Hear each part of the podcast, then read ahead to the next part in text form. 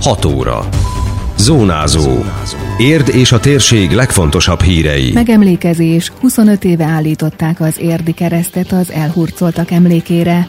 A káposztás lecsó nyert a negyedik érdi nyugdíjas lecsófőző fesztiválon. Országos demonstráció az állatkínzás ellen érden is lesz békés felvonulás. Köszöntöm Önöket, Szabó Beáta vagyok.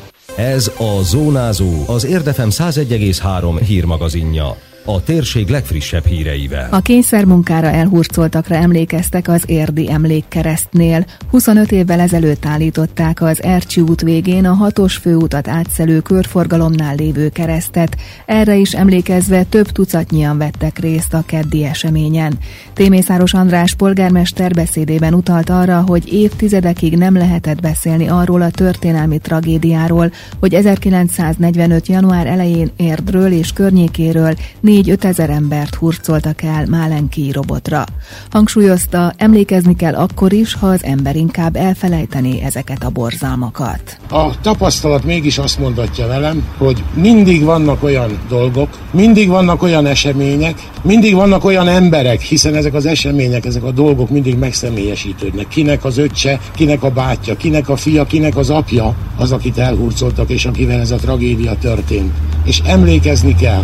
Mert ha elmúlna volna az emlékezés lehetősége, képessége az emberi fejből, az emberi elméből, akkor sorra rendre ismétlődhetnének meg ezek a borzalmak.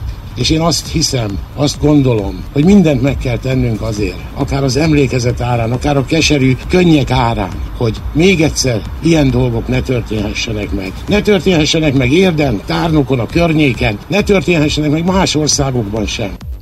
A városvezető beszélt arról is, hogy milyen nehézségek árán sikerült felállítani az emlékkeresztet, illetve az autópálya építésekor is aggódtak a sorsáért. Azon kellett kínlódni, hogy mindezeknek az embereknek, akiket a civil életből hirtelen kiragadva elvittek messze Oroszországba, messze Szovjetunióba, hogy mennyi vita, keserűség, veszekedés volt azon, hogy egyáltalán legyen már jogunk arra, hogy felállíthassuk ezt a keresztet. Ennek ellenére ennek a keresztnek az a sorsa, hogy ha már ilyen nehezen felállítottuk, most is ott van, ahol akkor annó Domini 94-ben leraktuk, és azóta az összes út megkerüli, és mindegy középpontba került. Fölhívja a figyelmet önmagára, hogy itt a kereszteződés kellős közepén van egy olyan kereszt, amit az emlékezés érdekébe, az emlékezés okán állítottak föl az érdiek, a tárnokiak, és mindenki, aki erre emlékezni akar és tud. Az emlékkeresztet 25 éve Hajdu Ferenc plébános szentelte fel, aki mostani imádságában szintén az emlékezés fontosságát emelte ki. Amikor emlékezünk szeretteinkre, emlékezünk arra, akik miatt a keresztet kellett állítani, akkor ezt úgy tesszük, hogy tudjuk, nekünk magunknak is tennünk kell azért, hogy ilyen kereszteket újra többé ne kelljen állítani. Stenzinger Norbert történész is azt húzta alá, hogy ezeket a történelmi eseményeket nem szabad elfelejteni, illetve meg kell vizsgálni, hogy mit üzennek a mának. Kifejtette, az elhurcoltak erőt és példát mutatnak a ma emberének, hogy ilyen borzalmas dolgokat is túl lehet élni. Tehát a legfontosabb az emlékezésbe számunkra, főleg a fiatalok számára is, az, hogy hálát adjunk annak, hogy mi nyugodt körülmények között élünk, és nem lehet probléma az, hogy most 40 fok van, mert sokkal nagyobb problémákat kellett nekik állni. A másik nagyon fontos dolog a hit. Volt szerencsém beszélni elhurcoltakkal, akik visszatértek. És kérdeztem, hogy hogy lehet ezeket a borzalmas dolgokat átélni. És mindig azt mondták kivétel nélkül egymástól függetlenül a hit. Az, hogy hinni kell valamiben. Hinni kell a jó Istenben. Hinni kell abban, hogy én megérem az estét. Hinni kell abban, hogy én egyszer haza fogok térni. És hogyha ez a hit velük van, akkor azt mondták, a legborzalmasabb dolgokat is túl lehet élni. A megemlékezésről videóval és képgalériával kiegészített beszámolót olvashatnak az érdmost.hu hírportálon. 18 bográcsban rotyogott a lecsó a felső parkvárosi napközis táborban. Az érdi idősügyi tanács a művelődési központ segítségével negyedik alkalommal rendezte meg a nyugdíjas lecsófőző fesztivált. Csütörtökön már reggel megkezdődött a sürgésforgás, hogy zsűrizésre elkészüljenek a zöldséges finomságok. Témészáros András polgármester is kilátogatott a rendezvényre, amely, mint mondta, nem csak az időseknek, hanem mindenki számára fontos. Tehát itt, ha körülnézek, lát látnak gyerekeket, unokákat, fiatalokat, középkorúakat, mindenkit, és nagyon örülünk, mert már most 17 versenyző volt, tavaly még csak 13, előtte meg 10, úgyhogy egyre többen vesznek részt ezen a lecsófőző fesztiválon, és végül is mindenki nagyon jól szórakozik. Tehát az is, aki eszi, az is, aki főzi, az is, aki díjat oszt, meg az, aki a díjat kapja. A város minden évben támogatja a Nyugdíjas Lecsófőző Fesztivált szervezéssel, alapanyaggal, fával, ami nem jelent nagy költséget, tette hozzá a polgármester. Itt inkább az a fontos, hogy azok a nyugdíjas klubok, akik ezt komolyan veszik, eljönnek 5-en, 10-15-en, és jól érzik magukat, ismerkednek a többi nyugdíjas klubbal is, hiszen elég távol vannak, nem mindig találkoznak, de egy-egy ilyen esemény az egész város nyugdíjasságát megmozgatja, és ez az előnye ennek. A káposztás lecsó vitte el idén a vándorkupát, a különleges étellel a Napfény Otthon Alapítvány Kende utcai otthonában szerveződött csapat lett a nyertes. Az eddigi versenyeken is indultak, de nem a győzelem, hanem a hangulat miatt. Ilyenkor kialakul egy egészséges rivalizálás, és mindenki jól érzi magát. Nyilatkozta Kodáné Berna Katalin intézményvezető főnővér, a csapat vezetője. 15-en voltunk itt, akik csapatmunkába saraboltak, tisztogattak és dolgoztak, dolgoztak, én a tűz mellett állva végig táncoltam, és a titka az egyszerűen az volt, hogy szívvel, lélekkel, szeretettel csináltuk, és ahogy édesanyám tanította, nyírségi lecsóba káposzta is került bele, bár ózkodtak a többiek mondván, hogy úristen káposztát, az hogy van, és ez most csak egy picit ilyen nosztalgia is volt részemről, hogy megpróbáljuk, de úgy látszik, hogy mégis pozitív lett a, a végeredménye.